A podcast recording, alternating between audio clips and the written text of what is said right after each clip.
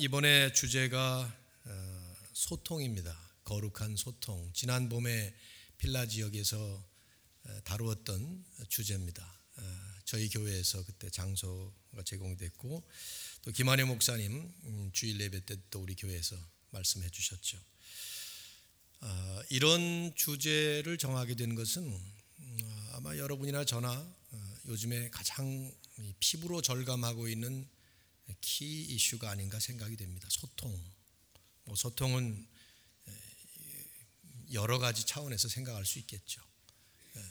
가정에서 부부 간에, 부모 자녀 간에, 교회 안에서 성도 간에. 그러나 이제 우리들이 지금 이 주제를 다루고 있는 핵심적인 궁극적 방향은 어, 하나님께서 죄로 단절되었던 우리와의 관계를 예, 다시 소통하시는 성육신 하시고 십자가 위에서 우리와 함께 어, 담을 허무시고 또 은혜로 길을 여시면서 우리를 찾아와 주시고 우리는 하나님의 백성이 되었다는 이제 그것도 역시 소통이고요. 또 그러므로 우리가 한 공동체를 이루어서 나누고 있는 이 축복된 이것도 역시 소통의 축복이라고 볼 수 있고 하지만 이제 궁극적으로는 복음을 가진 우리들이 복음이 없는 세상을 향해서 어떻게 이 진리의 말씀을 소통할 수 있게 할 것인가 하는 그런 부분입니다. 왜냐하면 어, 세상을 향해서 진정한 소통은 없이 어떤 면에서는 시끄러운 호통 소리만 들리게 하는 오늘날의 기독교의 모습과 교회가 어떻게 해야 시끄러운 호통이 아니라 은혜로운 소통을 복음을 통해서 할 수 있을 것인가? 참 큰 고민입니다.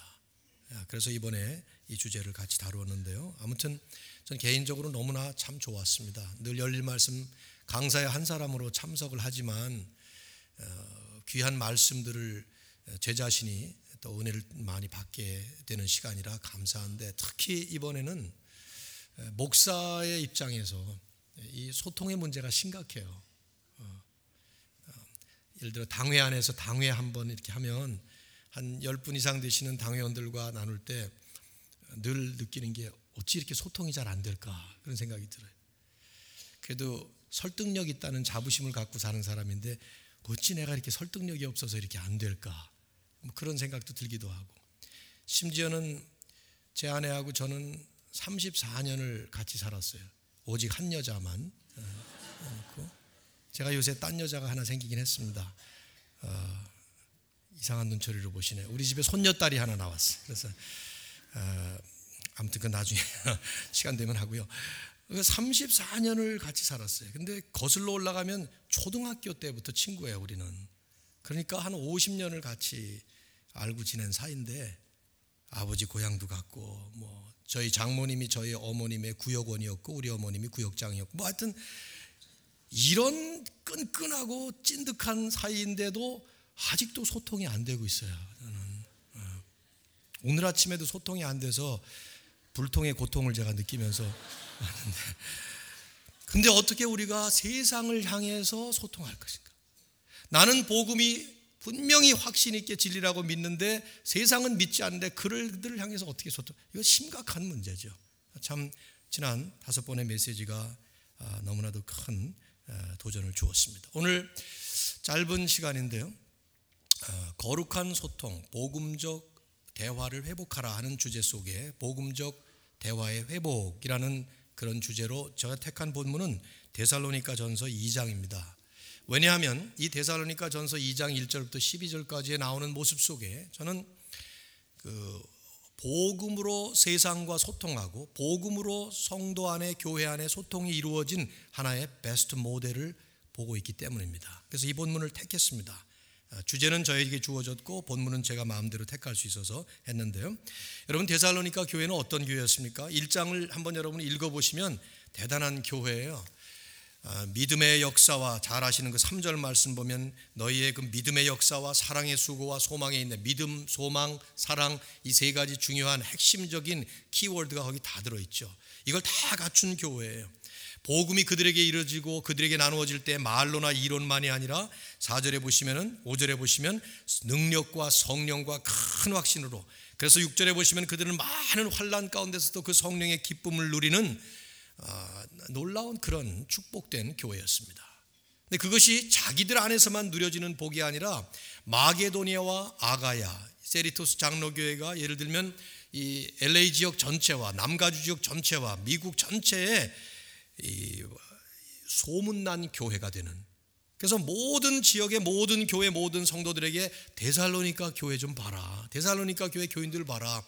이렇게 존경받을 수 있을 만한 그런 베스트 마럴 이런 교회가 된 교회인데 사실 이 교회가 그렇게 될 수 있었던 것은 어떤 비결이 있었는가 이런 질문을 해본다면 우리는 2장에 나오는 내용을 볼 수밖에 없어요. 사도 바울이 데살로니카에 처음으로 가서 복음을 전할 때 이곳은 만만치 않은 곳이었습니다. 사도행전 17장에 그 배경이 나와요. 데살로니카라고 하는 그 지역은 마게도니아의 수도였습니다. 헬라 문화의 최첨단 헬라 문화를 자랑하는 최고봉이었습니다. 그 말은 무슨 말이냐면 복음이 없던 복음의 황무지요 불모지였다는 말이고요. 복음에 대해서는 지극히 적대적인 자세를 가지고 있었던 곳이라는 것이죠. 사도행전 17장을 읽어보시면 바울이 거기서 3주 동안을 강론을 하죠. 그러나 3주를 버티지 못하고 떠나야 되는 일이 생겨요. 반대자, 극렬하게 반대하는 사람들이 일어났습니다. 그래서 할 수 없이 베레아로 피신을 해요. 그러나 거기까지 쫓아옵니다. 이들이 성이 안 차서 종래 밤에 배를 타고 몰래 아테네로 도망해야만 하는 그런 입장이 되어버리는 그렇게 황막하고 사악하고 지극히 공격적이고 적대적인 곳에 바울이 들어가서 교회를 세우고 3주 정도밖에 있지 않았던 것 같은데 뭐 신학자들은 그 말이 안 된다. 그 훨씬 더 많이 있었을 것이다. 이렇게 하지만 어쨌든 성경에는 세 안식일밖에 안 있었다고 나오니까 말이죠. 그런데 이런 탁월한 교회를 세우고 이런 믿음의 본을 세우는 소문난 교회, 소문난 성도들이 될 수 있었던 비결이 뭘까? 어떻게 복음이 없었던 황무지 같은 곳에 바울은 그 복음을 그렇게 전해서 교회를 그렇게 세워 이럴 수 있었을까? 질문해 볼 때 저는 2장으로 곧바로 들어가야만 한다고 생각합니다. 여러분 일일이 다 강의할 시간이 없으니까요. 그냥 스케치만 한번 하시죠. 첫째는 바울은 지금 이 본문에서 한 가지 사실을 강조하고 있어요. 나는 오직 하나님의 복음만 전파했다. 2절 읽어보실까요? 같이 읽어보세요. 시작. 너희가 아는 바와 같이 우리가 먼저 빌립보에서 고난과 능력을 당하였으나 우리 하나님을 힘입어 많은 싸움 중에 하나님의 복음을 너희에게 전하였다. 많은 싸움 중에 하나님의 복음을 너희에게 전했다. 구절에 가서 보시면 이런 말씀도 해요. 밤낮으로 일하면서 너에게 하나님의 복음을 전하였노라. 바울이 강조하는 것은 내가 너에게 전한 것은 무슨 사람의 말이 아니라는 것이죠. 뭐 기가 막힌 설득력과 논리력을 통해서 너희들에게 내가 뭐 꼬드기고 뭐 그런 것이 아니라 하나님의 복음 그것만 너희에게 전했다. 데살로니카를 데살로니카 교회의 이런 그 이, 이, 이, 놀라운 역사를 일으켰던 그 본질, 핵심을 묻는다면 그것은 그곳에 복음이 전해졌고 그 교회는 그 복음을 붙잡았고 그 교회는 그 복음 위에서 복음을 통해서 이런 소문난 교회가 될 수 있었다는 것입니다. 뭐 새로운 얘기가 아닐 수 있지만 저는 요즘 우리 시대의 상황을 볼때 좀 심각한 이슈를 던지고 있다고 생각해요. 오늘날의 교회들이 과연 복음을 가지고 있고 복음을 누리고 있고 복음을 전하고 있을까? 여러분 복음이 무엇입니까? 우리가 뭐 내용적으로 다 알죠. 기쁜 소식 뭐 이런 말도 알고요. 예수 그리스도를 전하는 소식, 영원한 영생의 구원의 소식을 전하는 뭐 이런 얘기들 다 아는데 정말 우리 안에 전해지는 것이 복음입니까? 우리가 붙잡고 있는 것이 과연 복음입니까? 세상이 교회를 볼 때 교회가 호통치듯이 소리치고 있는 그 많은 것들의 핵심이 과연 복음이냐 하는 질문을 해봐야 될 필요가 있다고 생각해요. 특별히 우리는 한국 교회의 그 현장 위에 서 있는데요. 지난 수십 년 동안 한국 교회가 그 고속 성장하는 과정 속에서 아, 이루어내는 많은 이, 이 겉모습들이 있습니다. 겉으로 보기 한국은 지금 이제 어, 성지 순례지가 되고 있어요. 세계 고도처에서 한국 교회를 방문하고 한국 교회의 어, 그 화려한 성전들과 사실 성전이라는 말을 쓰고 있는데 성전은 우리가 성전이죠. 성경적으로 보면 내 안에 성령이 계시고 그래서 여러분 저 한 사람 한 사람 예수 그리스도를 분명히 주님으로 모신 그분의 그 영혼의 처소가 성전이죠. 믿습니까? 성경은 그렇게 말하고 있죠. 이건 건물일 뿐이에요, 사실은요. 그리고 성전은 그 한 사람 한 사람의 개인적인 성전이 모여서 공동체적인 성전인 하나님의 사람들의 모임이 교회죠. 교회는 사람이죠. 그렇죠? 이 사람들이 모인 장소가 건물일 뿐이에요. 근데 한국에 지금 성지순례처럼 찾아오는 수많은 사람들은 건물들을 다니고 있습니다. 뭐 잘못된 건 아니지만 그게 전부는 아니라는 거예요. 그게 핵심은 아니라는 것이죠.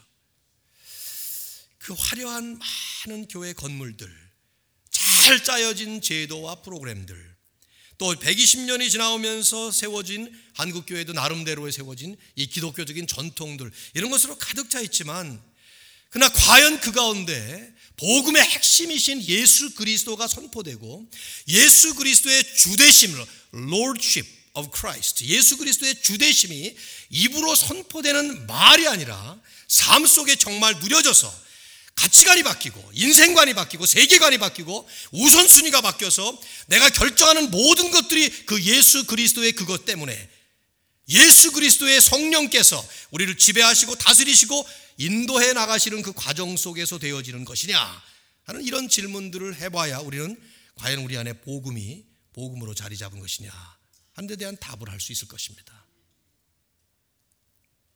어떨까요, 여러분? 저는 지난주에 사도행전 강의를 우리 교회에서 쭉 해나가는 과정 속에 사도행전 7장 전체를 강의했습니다. 뭐 짧은 주일 예배 시간에 7장 1절부터 53절까지 스테반의 설교를 강의했어요. 아, 여러분 이거 스테반 그러면 스테반은 돌 맞아 죽고 첫 번째 순교자가 됐던 그 위대한 교회 역사의 첫 번째 영웅입니다. 그렇죠? 그 사람 때문에 드디어 예루살렘 교회가 예루살렘이라는 한 지역에 갇혀 있지 않고 이 보금을 들고 땅 끝까지 유대와 사마리아와 땅 끝을 향해서 퍼져나가는 스테반의 죽음과 동시에 예루살렘 교회는 흩어집니다. 망해서 흩어진 게 아니라 너에게 성령이 마시면 너희가 권능을 받고 예루살렘과 유대와 사마리아 땅 끝까지로 내 증인이 되리라 하시는 사도행전 1장 8절에 예수 그리스도의 그 말씀이 이루어져 가는 그 전초적인 처음 시발점이 스테반의 순교였어요. 그래서 우리는 머릿속에 스테반 그러면 순교자, 스테반 그러면 예수께서 그 순교하는 장면을 하나님 보좌 우편에 서서 바라보시면서 박수 쳐주시면서 맞이하는 예수님의 그 죽으실 때의 그 모습 그대로 저들을 용서해 주옵소서 하고 죽는 그 장면을 생각하게 되는데 정작 사도행전을 기록한 누가는 스테반의 순교에 앞서서 스테반의 설교를 장황하게 기록하고 있어요. 사도행전 7장의 1절부터 53절까지 성, 사도행전에서 제일 긴 설교, 사도행전에서 제일 긴 본문 속에 그 장황한 설교의 핵심이 뭐냐 하면 간단합니다. 스테반은 성전과 율법을 모독했다는 죄로 잡혀온 것입니다. 공회에 붙잡혀서 돌 맞아 죽는 장면이에요. 성전과 율법을 모독했다. 왜? 사실은 한 번도 성전과 율법을 모독한 적이 없어요. 성전과 율법을 모독했다는 죄로 붙잡혀 오셨었던 예수 그리스도를 증거했기 때문에 그랬던 거예요. 예수님은 성전을 모독했다는 죄명을 받았어요. 이 성전을 허물라 3일 만에 내가 세우리라. 뜻 아시죠? 3일 만에 부활하시는 내용 그런 걸 얘기를 하시고 성전의 핵심이신 주님을 선포한 거예요. 율법 걸핏하면 예수님은 율법을 폐하는 듯 보였어요. 안식일을 거룩하게 지키라 그래서 밀바 사이로 가면서 밀을 뜯을 수가 없는데 제자들을 마음 놓고 먹었죠. 안식일의 주인이시니까 율법의 완성자시니까 성전과 율법의 완성자이시고 궁극적인 종착역이셨던 예수님이 오셨는데 정작 유대인들은 그 예수님은 보지 못하고 그리스도는 받아들이지 않고 껍데기인 성전과 율법만을 붙잡고 있었던 거예요. 유대 이, 이 스테반이 붙잡혀 와서 그걸 변론하면서 설교한 것입니다. 너희가 성전과 율법은 붙잡고 있으면서 정작 그것들이 가르치는 성전의 궁극적인 종착역이고 율법의 궁극적인 완성자이셨던 예수 그리스도는 전혀 보지도 못하고 심지어 배격해버렸던 너희들. 이제 너희들은 회개하고 구원을 받아야 된다. 이런 설교를 해서 결국 돌 맞아 죽은 거예요. 저는 그 설교를 하면서 또 이 말씀을 오늘 이 이번 주에 열린 말씀의 이 소통 문제를 가지고 나누면서 제게 주어졌던 과제가 세상과의 소통이었는데 오늘 특별히 여러분 앞에서 이 말씀을 같이 나누면서도 또다시 이 설교가 떠오르는 것은 성전과 율법이라는 그 껍데기는 붙잡고 있으면서도 정작 그것이 전하고 있는 예수 그리스도는 상실해 버린 복음의 핵심은 상실해 버리고 복음의 껍데기만을 붙잡고 있는 그 모습이 오늘날 현대 교회가 이 세상에 비치고 있는 모습은 아닌가 하는 생각을 해보고 있다는 것입니다. 세상은 교회 건물이 아무리 화려해도 거기에 매력을 느끼지 않습니다. 세상이 감동하고 세상이 끌리는 것은 복음의 핵심이신 그 예수 그리스도가 그 안에 있느냐, 우리 안에 그 예수가 살아계시느냐, 교회 공동체 안에 예수 그리스도가 과연 주님으로 선포되고 있느냐, 그것이 보여질 때 세상은 복음의 소통이 이루어지는 것입니다.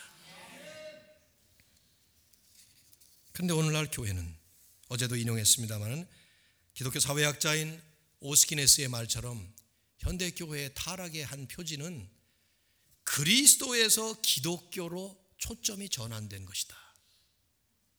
그리스도에서 기독교로 인격적인 그 주님은 사라져 버리시고 기독교라고 하는 종교가 남아 버리는 이런 모습이 현대 교회, 현대 기독교의 타락의 한 표시다.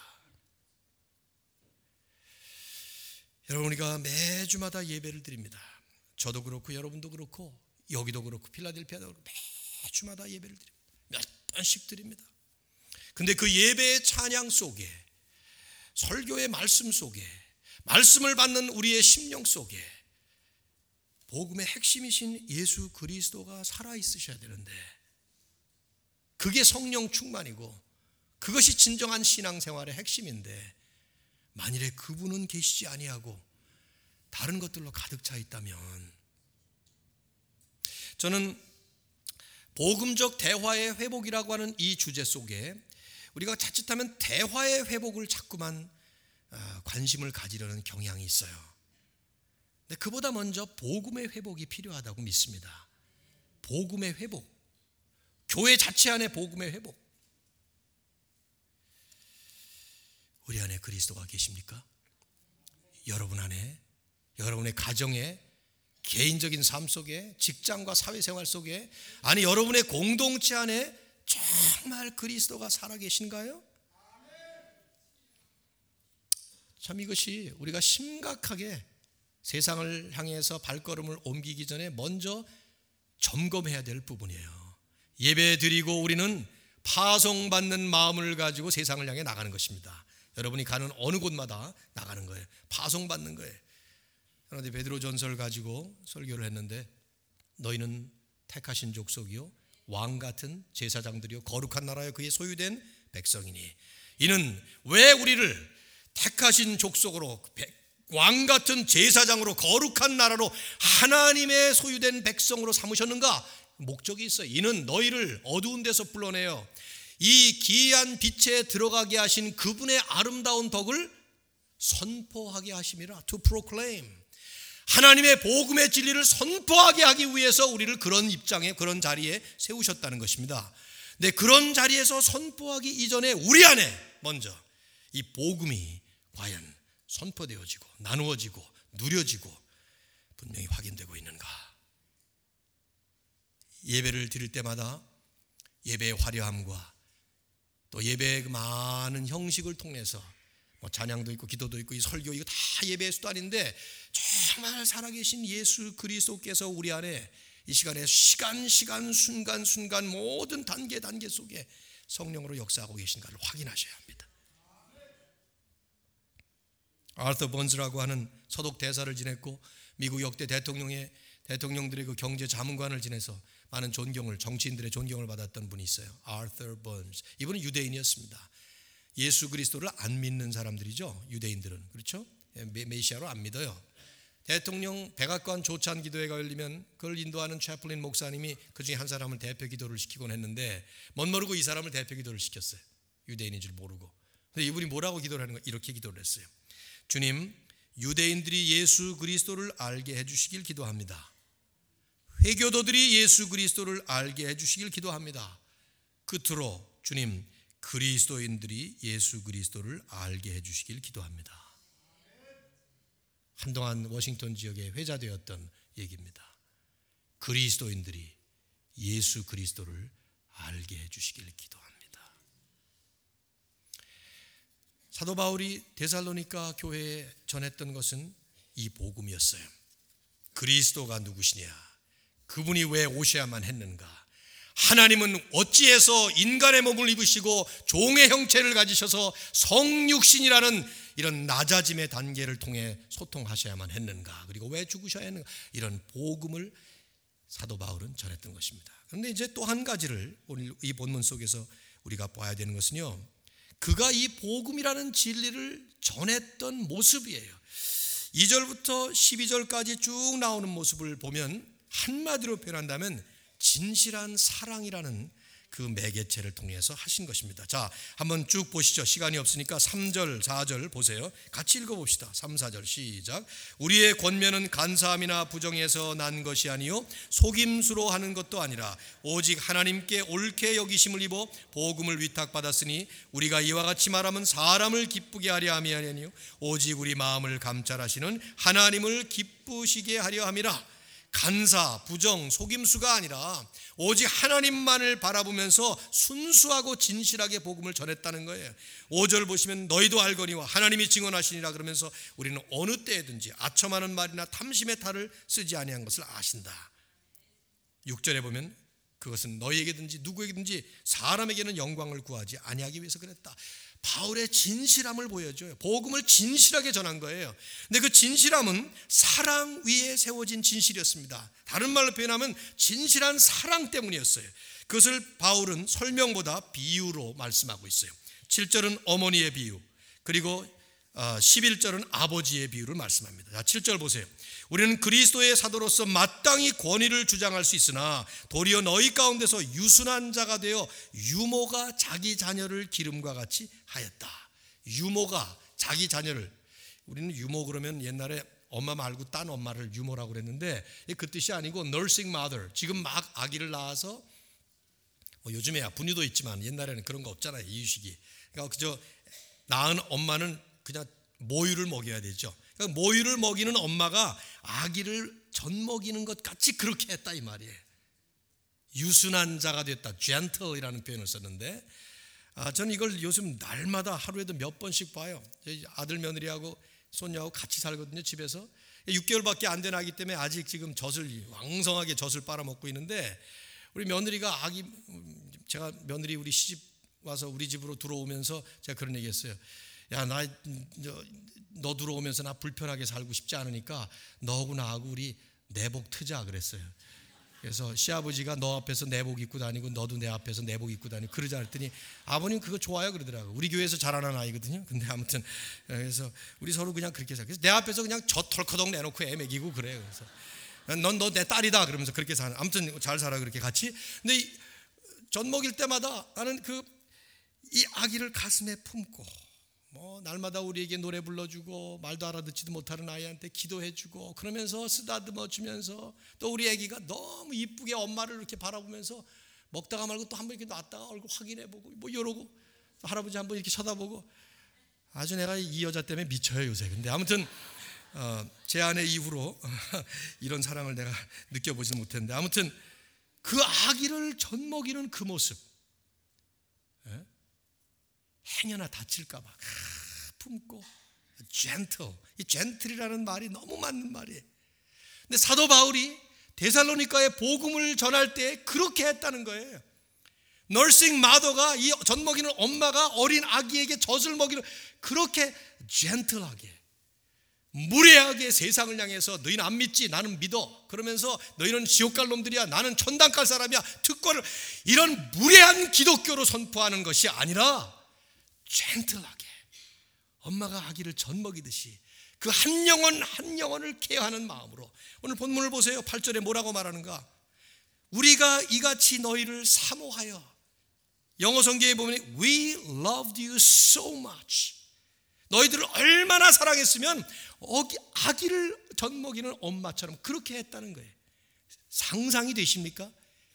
전도자가 예수 전당 하고 들이대면서 악을 쓰면서 호통치는 그런 전도가 아니라 이 한 영혼이 행여나 다칠까봐 실족할까봐 내가 자칫 잘못 말하면은 복음을 전하는 기회조차 잃어버릴까봐 수없이 기도하고 편지 보내주고 또 뭐 먹을 거 사주고 막 정성을 들여가면서 그 한 영혼을 복음으로 인도하게 그런 식으로 했다는 거예요.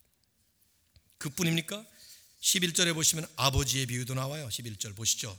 너희도 아는 바와 같이 우리가 너희 각 사람에게 아버지가 자녀에게 하듯 권면하고 위로하고 경계했다. 사실 아버지가 했다는 것은 그렇게 사랑의 느낌이 안 들죠. 우리는 유교적 바탕이 있어서 아버지 그러면 엄하고 아버지 진지 앞수시는데 같이 숟가락도 들지 못하고 이런 모습이 있는데 저는 그렇지 않아요. 우리 아버지는 그러지 않았거든요. 여기 본문에 보시면은 아버지가 자녀에게 하듯 권면하고 위로하고 경계 세 가지 말을 권면을 영어로는 encourage라고 썼어요. 격려하는. 여러분의 아버님도 격려하십니까? 위로하고 comfort. 슬픔에 잠겼거나 괴로운 일이 있거나 고통에서 comfort 해 주는 거예요. 그리고 경계한다. 따끔하게 가르칠 거 가르치고 하는 그런 균형 잡힌 사랑이 많은 아버지의 가르침을 보여주는 것이죠. 저는 우리 아버지 생각을 그냥 합니다.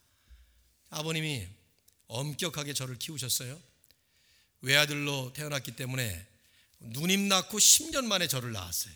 그러니 뭐 제가 생각해 봐도 아유 10년 만에 아들을 낳았으니 어, 저희 집엔 저밖에 없거든요 아들이 근데다가 뭐 낳았는데 뭐 얼마나 또 잘생기고 그러니 이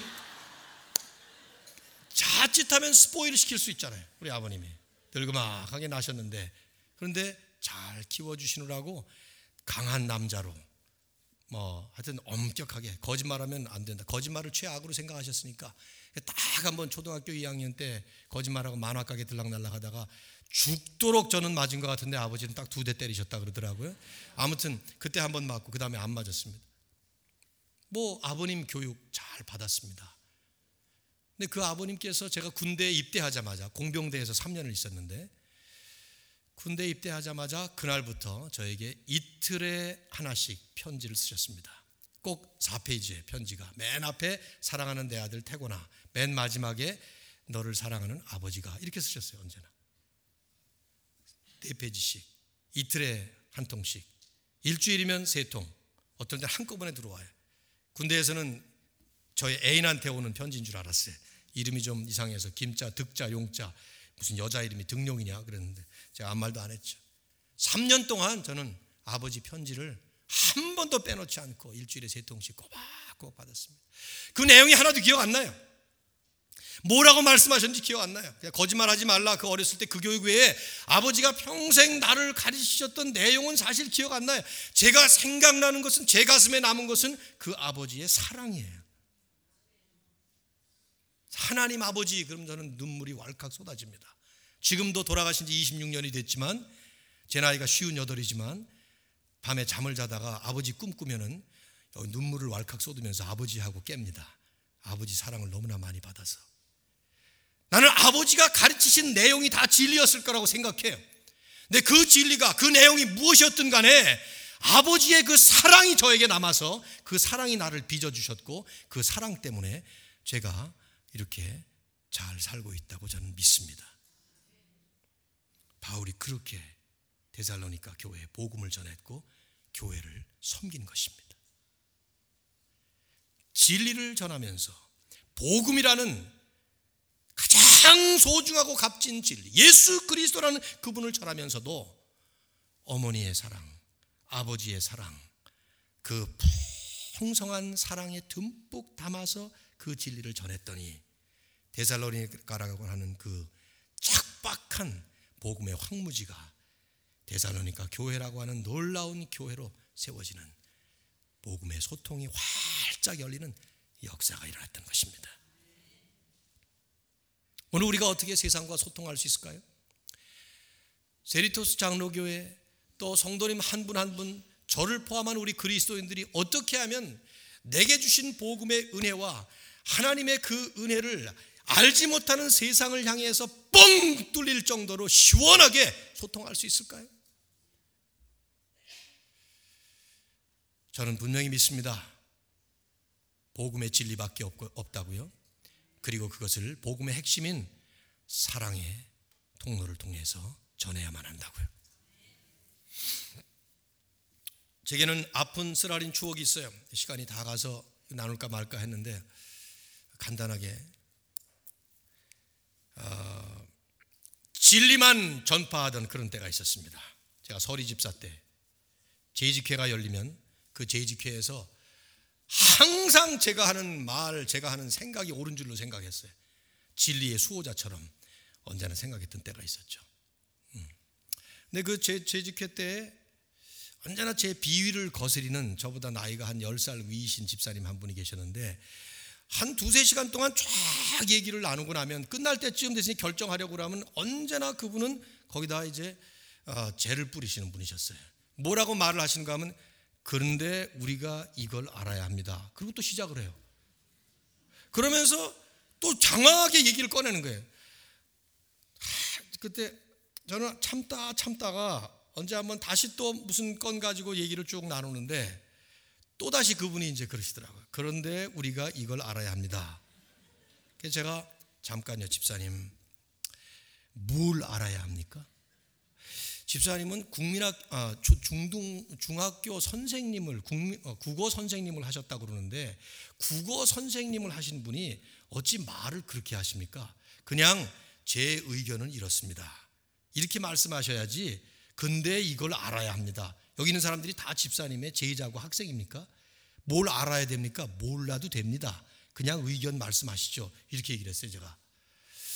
어, 그런데 이 진리가 그분의 가슴에 꽂혔어요.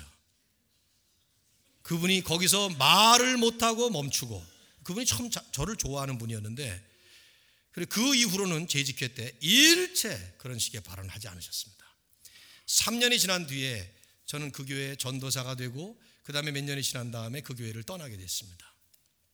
그때 떠나는 날 장로님 한 분이 제게 찾아오셔서 전도사님 이제 사역자로 떠나시는데 워싱턴으로 떠나시는데 꼭 전도사님이 하나 풀었으면 하는 생각이 드는 분이 있습니다. 누굽니까? 그랬더니 아무개 아무개 집사님. 그러면서 그 옛날 얘기를 하시는 거예요. 그때 전도사님이 전 다 잊어버렸죠. 그때 전도사님이 집사 때그 한마디 말을 한 것 때문에 그분은 전도사님이 무서워서 그 이후로 앞에 나서질 못했습니다. 내가 그 말을 듣고 그날 밤 11시 반쯤 됐는데 아내하고 차를 몰고 가서 그분의 문을 두드렸어요. 초인종을 누르고 나오시더라고. 웬일이세요? 그러더라고요.